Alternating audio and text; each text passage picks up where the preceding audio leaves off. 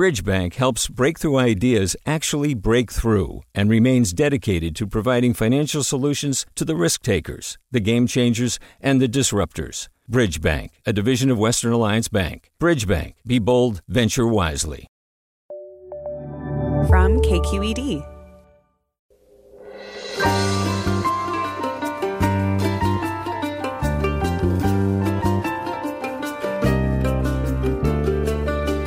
From K Q E D Public Radio in San Francisco, I'm Mina Kim. Coming up on Forum, California will expand vaccine eligibility to people fifty and older beginning April first and to those sixteen and older on April fifteenth.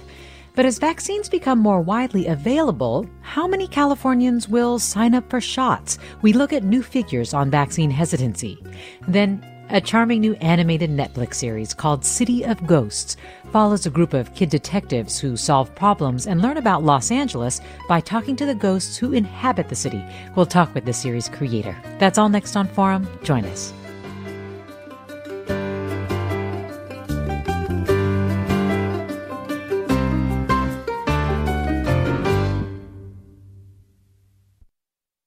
Support for Forum comes from San Francisco Opera. Set ten years after a school shooting, the critically acclaimed opera Innocence takes us into a complex emotional journey where our understanding of innocence and guilt is constantly upended. Kaya Sarriaho's ethereal score collapses the past into the present as a community of survivors grapple with how to move forward. Don't miss the highly anticipated American premiere of Innocence, June first through twenty-first. Learn more at s f opera dot com. This is Forum. I'm Mina Kim. Governor Newsom has announced that Californians fifty and older will be eligible for vaccinations next Thursday, April first, and those sixteen and older can start getting them April fifteenth. Newsom also said, effective immediately, that healthcare providers could offer shots to family members who bring eligible relatives to be vaccinated. State Senator and pediatrician Doctor Richard Pan has been laser-focused on getting Californians vaccinated, establishing the Ready to Vaccinate project to encourage them. Senator Pan, welcome to Forum. Thank you, Mina. Pleased to be here. Yeah, really great to have you here as well. This expanded vaccine eligibility announcement is big news. Are you confident the state can start doing this well in less than a week?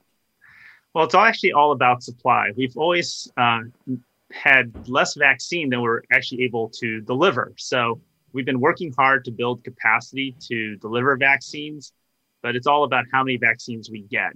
So I do have to say that uh, it's great we're opening it up. It doesn't necessarily mean that instantaneously on April fifteenth, uh, you can get a vaccine if you're sixteen and above, but we can certainly line you up. And we're really hopeful that we're going to get sufficient supply and very excited about it, that through April, we're going to be able to get a lot of people vaccinated. So uh, please be sure you sign up uh, uh, when your time comes.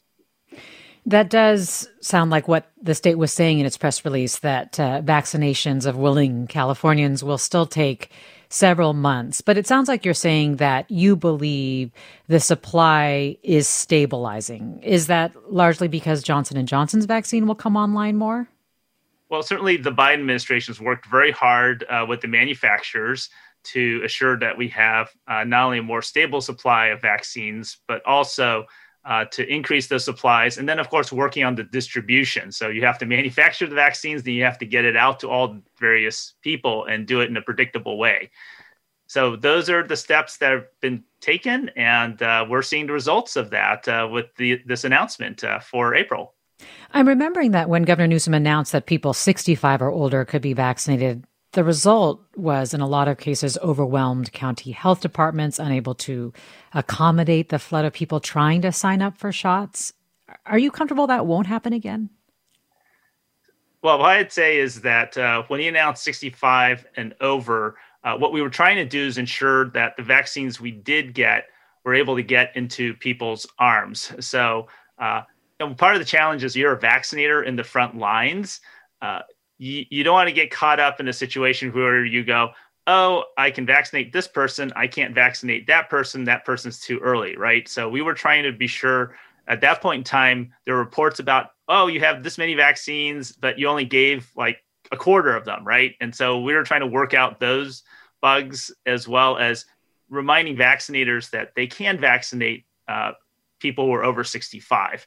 As we're moving into uh, April, the good news is that we're also having increased vaccine supply. And so, as I said earlier, I can't guarantee that on April fifteenth, you're over sixteen, you're going to get a vaccine, but we are getting in that direction. And so please sign up and uh, so you can get yourself vaccinated. Well, here's a quick logistical question from listener Diane. And of course, listeners, if you want to join the conversation or ask Doctor Pan your questions, eight six six, seven three three, six seven eight six is the number to call. You can get in touch on Twitter or Facebook at K Q E D Forum or email us forum at K Q E D dot org. Diane's wondering, when can sixty-four-year-olds get an appointment? my turn dot C A dot gov. Diane says, still says not eligible. So will all fifty to sixty-four-year-olds have to wait until April first to book the appointment? So you can actually put your name into My Turn at any time, uh, but it won't send you a, uh, put you in the queue until the dates show up. So you don't have to wait to to put your name into My Turn, but they will hold your name until, uh, given the information that you give uh, when you sign up uh, into whichever time that you're, uh, when it's available for your group.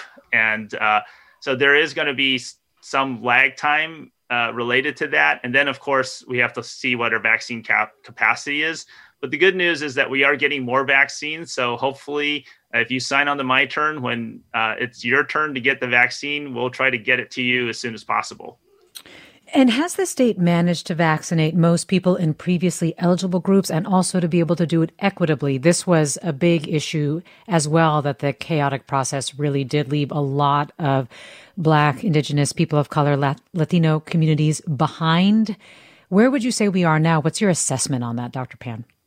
Well, California is committed to uh, giving forty percent of all vaccines to the most at-risk communities. So the ones that the... Uh, quartile of communities that uh, are most disadvantaged. And uh, so we're committed to equity, uh, but actually executing it can be a challenge. Uh, many people want the vaccine. They're working very hard to get it. Uh, so even when we've tried different mechanisms to try to prioritize delivering vaccines uh, equitably, uh, people show up where the vaccines are. And uh, that's that's been a challenge, you know. But same time, we are committed to that.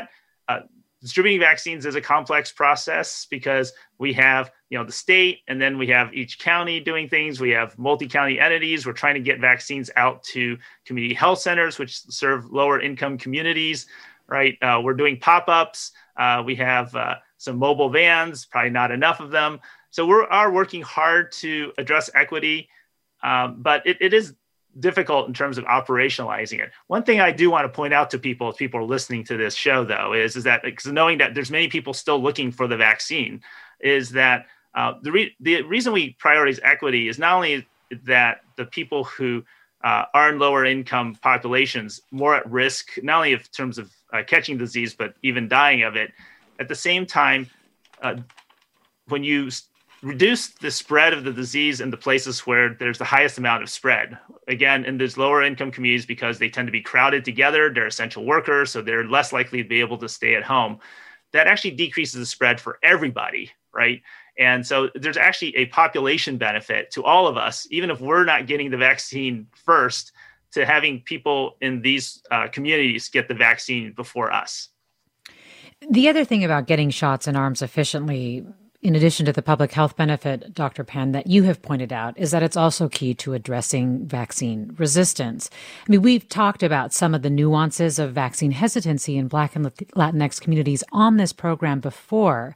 But what I'm struck by is that recent polls are finding that there are now fairly small racial differences in who wants the vaccine. For example, um, an N P R P B S NewsHour Marist poll found that seventy-three percent of Black Americans say that they are likely to get vaccinated, seventy percent of white Americans, and so on. But um, where the sharpest differences lie now is actually political party. Does that sound right to you? Unfortunately, uh, that is what's going on. The public health response to COVID was highly politicized um, when it uh, last year. And uh, unfortunately, what we see is partisan differences in acceptance of interventions to address COVID. So whether we're talking about mask wearing, public health orders, and unfortunately also vaccines as well. And so we do need to think about different strategies to uh, persuade people to uh, get the vaccine. Part of it's actually trying to depoliticize the conversation. Hmm. Well, the other thing, too, that I was struck by was a poll last month uh, by Berkeley I G S. And this was specific to California, which found that fifty-eight percent of Republican voters surveyed said they're somewhat or likely to get vaccinated. That's compared to eighty-eight percent of Democrats and seventy-two percent of people with no party preference. If these numbers hold, Doctor Pan, can California achieve herd immunity? Well, it's going to be difficult if we don't find a way to get to the uh, folks who um, basically are saying they're not going to get vaccinated. So uh, I would point out that uh, it's still a majority, a fairly large majority of uh, the Republicans, when you say fifty-eight percent, who said they're going to get vaccinated. So that's positive. Uh, but we do need to figure out how do we communicate to the rest of them, the remaining uh, forty-two percent who are either reluctant or saying they won't. Right. And when we look at the poll, there does give some indications about the priorities of the people who are declining the vaccine and how we might want to communicate with them about that. Also, I think further work has shown that talking about depoliticizing, it's not political figures uh, telling, asking people to get vaccinated. They're going to persuade people to get vaccinated.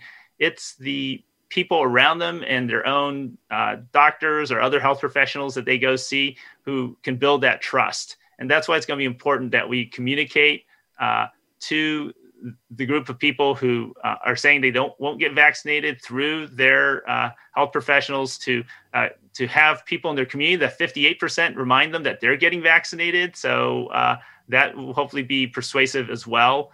And so we have to think about different communication strategies for the people who uh, are declining the vaccine. One of the things that you've been really concerned about is vaccine extremism. You actually wrote a piece for the Washington Post. I think this was after there was a group that stopped people. I think it, it temporarily shut down Dodger Stadium, actually, a major mm-hmm. vaccine site uh, where there were protests. And I have not seen a lot of articles since then about protests shutting down vaccination efforts. But am I just missing something? How big a problem do you see vaccine extremism, as you call it, to be? So this is a problem we have seen on social media, uh, either uh, plans for or uh, are, are people talking about that uh, they want to go to vaccination sites, not necessarily the large ones like Dodger Stadium, but uh, actually smaller ones. And those are less likely to make the news as well. Uh, so th- that becomes a problem because this, in that case, it's not about people declining to get a vaccine for themselves. They're actually trying to prevent other people who actually chose to get the vaccine from getting the vaccine by making it either more difficult or uh, creating uh, disruption in those sites. And we can't allow that to happen. We're talking with Doctor Richard Pan, state senator who represents the Sacramento and Yolo County areas. We're talking about how all California adults are eligible for COVID vaccines starting on April fifteenth and how the state will manage the rollout as well as vaccine resistance and, and what lies ahead for the state's battle against the virus. You can join us by calling us at eight six six, seven three three, six seven eight six. Again, eight six six, seven three three, six seven eight six. Get in touch on Twitter or Facebook at K Q E D Forum, or email your questions or comments to forum at K Q E D dot org. We'll take those right after the break. You're listening to Forum. I'm Mina Kim.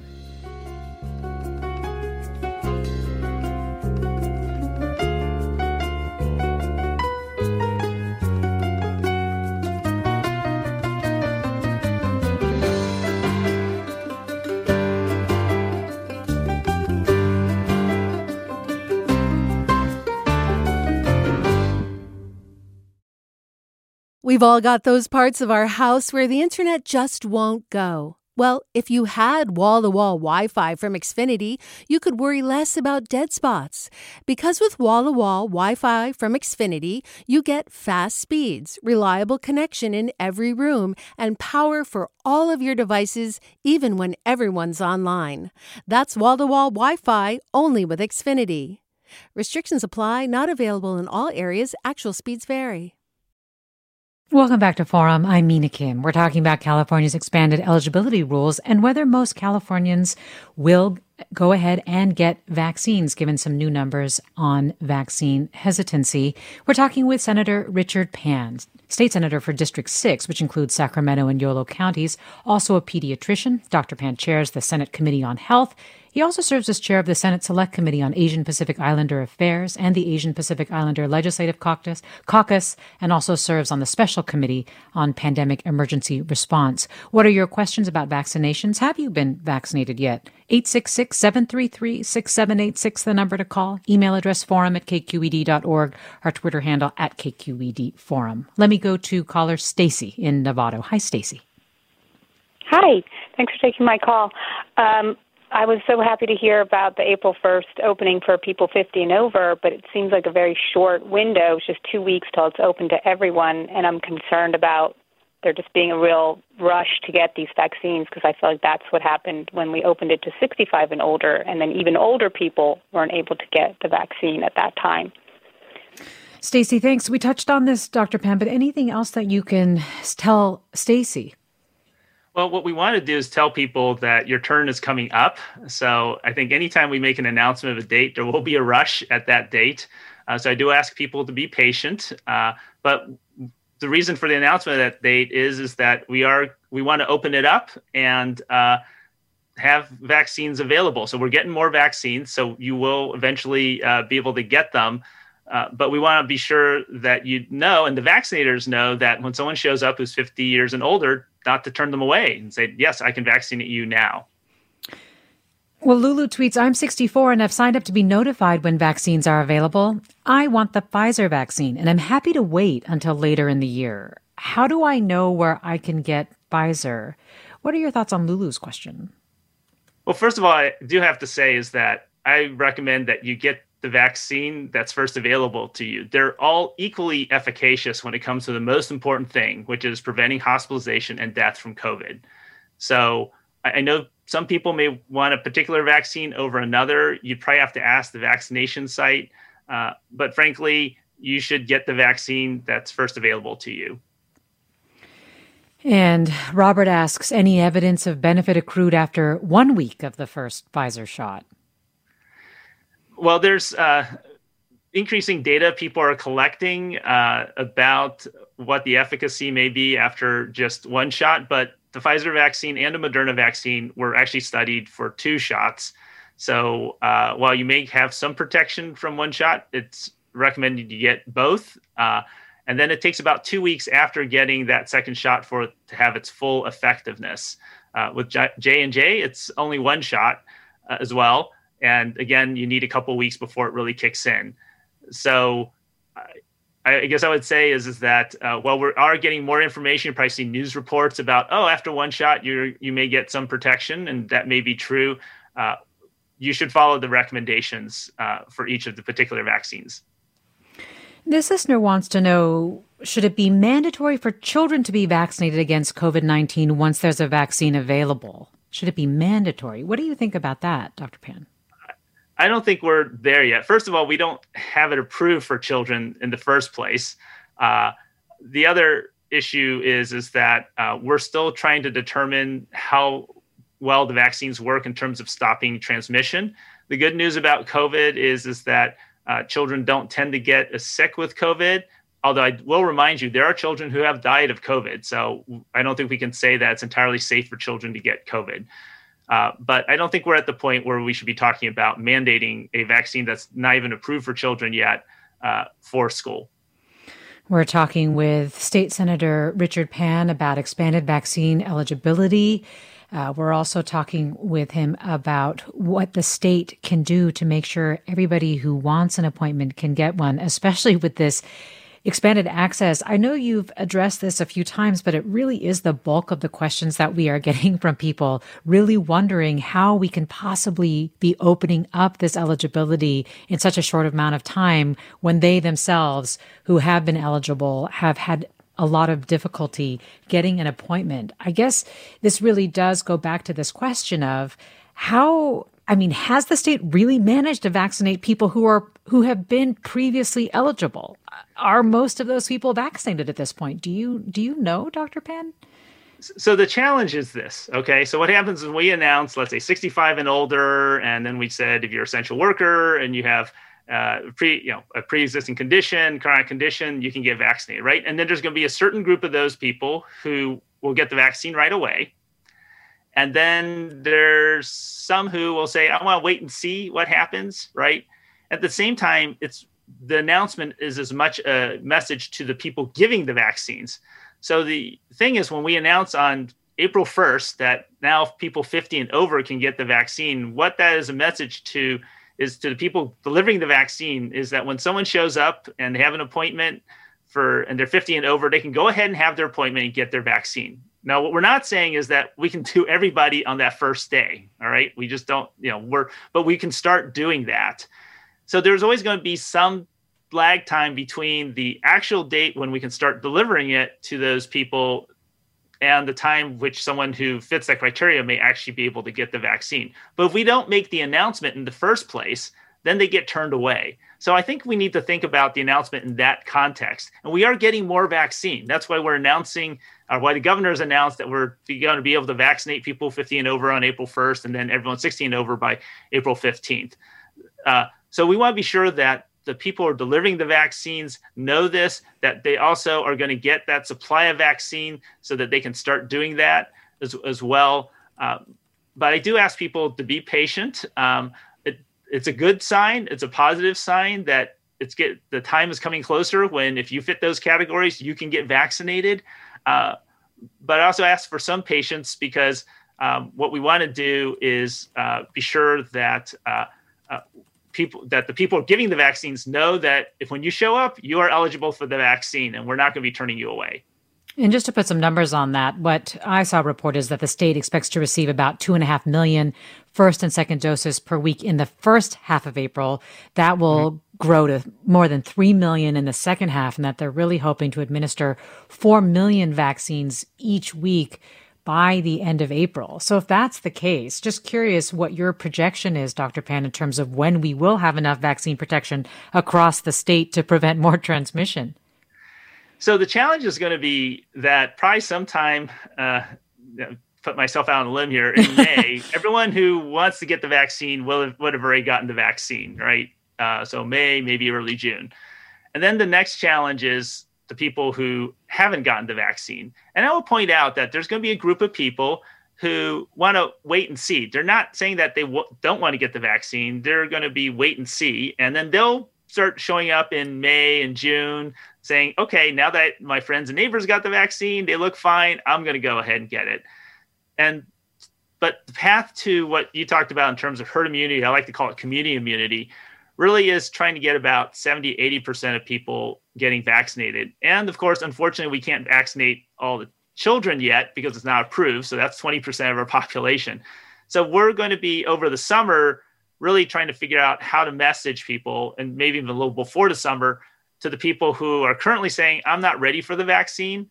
And that's why we're, I'm also leading a campaign called uh, Ready to Vaccinate, because we need to create a social norm where people know that their friends and neighbors are getting vaccinated and they're doing fine. And they're actually quite happy to be vaccinated and be able to do a lot of things. And maybe you should consider that as well.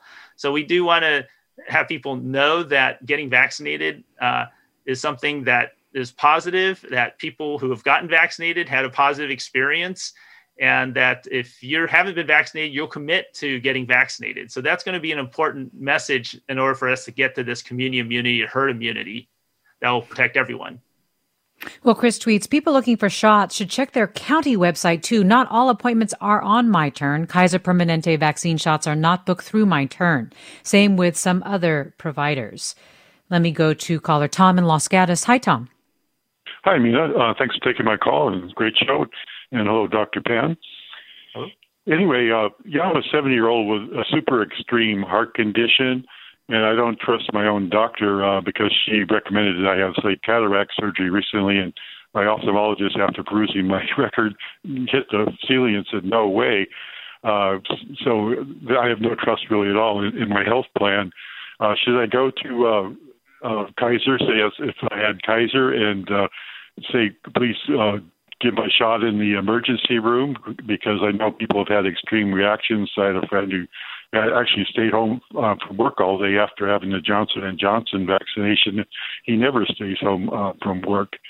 So what precautions are to be taken for uh, heart patients of all ages, but uh, mainly the elderly, uh, people in nursing homes? And are these shots still be given to uh, people who have signs on the door, door at the nursing home saying do not resuscitate? Uh, and also mm. these people also be forced onto ventilators against their uh, families' wishes. So I was wondering if you could answer those questions. Uh, Tom, Tom, thanks. Uh, Doctor Pan, are you able to – I think what I'm mainly hearing from Tom, too, is just that he's concerned about, um, you know, what are the what are the precautions, as he said, that he should take as somebody with a heart condition? Right. Certainly. And I should mention that we are constantly monitoring uh, what happens to people after they get the vaccine. Uh, in fact, if you haven't gotten the vaccine, when you get it, you can sign up for something called V-safe, where you report symptoms or anything that happens after you've been vaccinated. So we've been doing intense monitoring around the vaccine. Uh, I think for someone who has a severe heart condition, first of all, you're at high risk for COVID itself. So uh, we want to be sure you're protected against this virus, and the vaccine will help do that.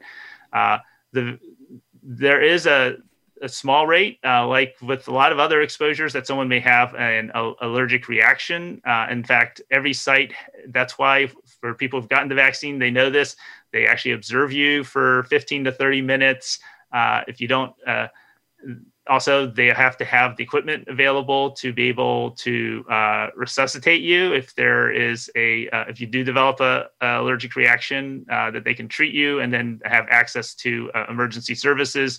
Uh, It, it, given your severe heart condition, you may want to seek to get it at a healthcare facility uh, if that makes you, you know, in terms of uh, your own comfort level, uh, as, as you mentioned. Uh, so uh, to find if there's a vaccination site that's located in a healthcare facility where they'd probably get uh, more ready access. But every vaccination site uh, sh- sh- is set up so that if someone does have a s- significant reaction, that they can respond to that.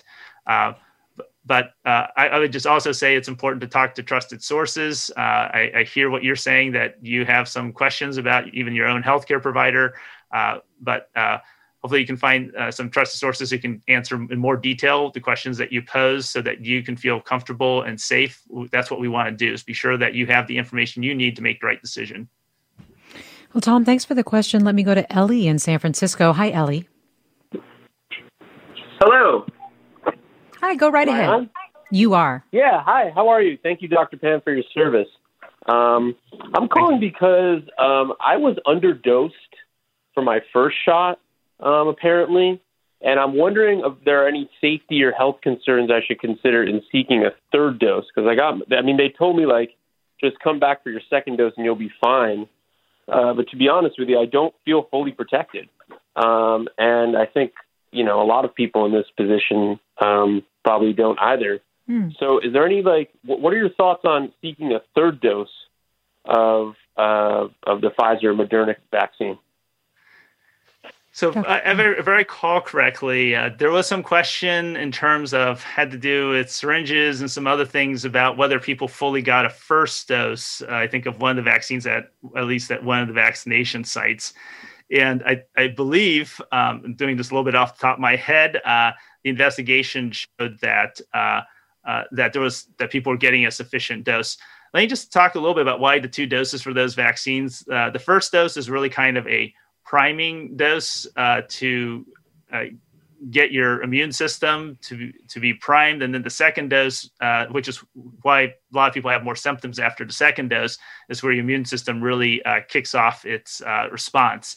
And uh, I believe, given the situation that I've heard about, that that first dose, even uh, with your concerns, was enough of a primer that if you got your second dose, uh, that you are uh, pretty much have benefited fully from the, the vaccine, so that a third dose probably is not necessary uh, for you, that you're, you're, you've received the full benefit of, of that vaccine with the second dose. Thanks for that question. Here's a logistical one from Jess, who writes, I was given a card after my first vaccination. I misplaced it, and now I may be in jeopardy of losing my chance to get my second dose. I'm hearing impaired, and I didn't hear, if told at all, what I needed to safeguard, that I needed to safeguard this piece of paper. The public needs to be made aware of the importance of it. What can Jess do in this case? Well, first of all, certainly having the card is, is useful for you personally to keep a record. Uh, Every dose of COVID vaccine, I believe, is being uh, registered with the, uh, we have a uh, immunization, uh, immunization registry the state runs, uh, is being registered there as well. Uh, you may want to contact your public health authority and see whether you can get a copy, you know, from that registry, uh, your records of the vaccine so that you can have your own copy. Uh, I'd have to look into exactly how that would happen, but I would talk to your uh, local public health office and and and explain your situation and say, is there a way I can get my vaccine records uh, from the registry uh, to, in order to have ev- my own personal copy of the evidence of my vaccination? Well, William writes, the results speak for themselves. Anecdotally, I'm an Afro-Latinx essential worker. I've had to go in every day during this pandemic because I can't do my job from home, but the state removed the remaining essential worker phases. It's really frustrating to hear about so many folks that work from home getting access first, and, and that I know personally don't have any health conditions and almost are entirely white and young. Despite the expanding eligibility plan for April fifteenth, I have serious doubts I'll actually have access until May or June. As we did mention earlier, the state is saying that it will take several months for all willing Californians to get a vaccine. Right now, we are reopening, Doctor Pan, a lot of counties in orange tiers. And I'm wondering how you feel about that. What is your advice to people in terms of what they still need to keep in mind as the state begins to reopen and, and as vaccines are being expanded, the eligibility is being expanded so broadly and so quickly? So first of all, we're still in the race uh, between vaccines and, and variants. So, uh, and also without uh, sufficient percentage of people being vaccinated, there we still have virus out there and it's still spreading, although that's been decreasing as we've been vaccinating more. But also part of it's because people have been good about continuing to wear their masks, uh, following public health guidance. I should mention that, especially since uh, this is the start of spring break. Uh, remind people, please try not to travel too far. Don't mix with other households if you can avoid it. Uh, we don't want to have a, another wave happen before we're able to get even more people vaccinated. Hopefully we can get out of this by, um, well, the president said July fourth is Independence Day. Uh, but in the meantime, we're still working to get people vaccinated. We are working hard uh, in terms of equity, uh, trying to be sure we, uh, again, prioritize people Uh, who are at higher risk, so essential workers, uh, people in communities of color. We're uh, pursuing many different strategies, but I also mentioned that people are working hard to try to get the vaccine as well, so it's always yes. a little challenging there. But we are also getting more vaccines, so that's what those announcements are about for April, and uh, hopefully uh, the gentleman who called, we can get vaccinated soon. We have less than thirty seconds, but Caroline writes, my partner is feeling hesitant to get the vaccine and offering some challenging questions about the safety and other issues. I wonder if others are dealing with this and what they do if one in a household is on board with vaccination and another is not. I could see it breaking up relationships. Just twenty seconds, Doctor Pan. Well, I would just say, first of all, uh, it's important for you to say, well, I, I'm getting the vaccine because I think it's uh, safe and effective. Uh, also, who would you trust to talk to you about the vaccine? So aside from your uh, social media feed, uh, let's have a conversation with that person about the vaccine so you can get accurate information. Senator Richard Pan, thank you so much for talking with us today. I really appreciate it. Thank you, Mina, for having me. Doctor Richard Pan, State Senator for the Sacramento area, pediatrician. Another twenty minutes of Forum is next, a segment on a new Netflix series, City of Ghosts. Stay with us for that.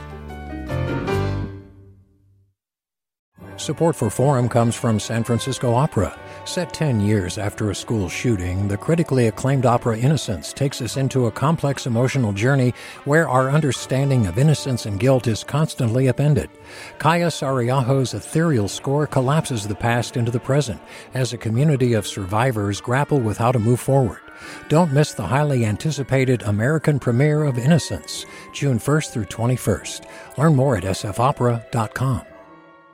We've all got those parts of our house where the internet just won't go. Well, if you had wall-to-wall Wi-Fi from Xfinity, you could worry less about dead spots. Because with wall-to-wall Wi-Fi from Xfinity, you get fast speeds, reliable connection in every room, and power for all of your devices, even when everyone's online. That's wall-to-wall Wi-Fi, only with Xfinity. Restrictions apply. Not available in all areas. Actual speeds vary. All over the country, we need to improve reading in Wisconsin. Schools are changing the way they teach reading. I'm calling for a renewed focus on literacy. We have gotten this wrong in New York and all across the nation. And it's happening because of a podcast. I think your podcast has changed my life. And I'm going to share this podcast with everyone I meet. Sold a Story investigates how teaching kids to read went wrong. New episodes of Sold a Story are available now.